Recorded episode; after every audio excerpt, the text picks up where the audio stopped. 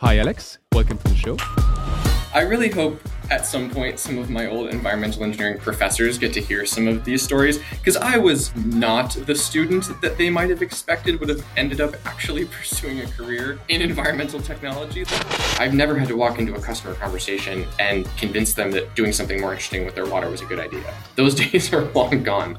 There's always like in front of investor slides a competitive matrix. Here's all these other tools and here's all the X's on all of them. And ZwitterCo's got all these green check marks. But as many an esteemed water scholar has said, it's a complex set of problems. And you really want to have the right kind of open-mindedness to which tools help get you the overall process efficiency. In five years, we've never found a fluid that permanently fouls the membrane. The diversity of organic heavy streams that we have been able to process and enable water reuse for the first time has shown up in so many applications.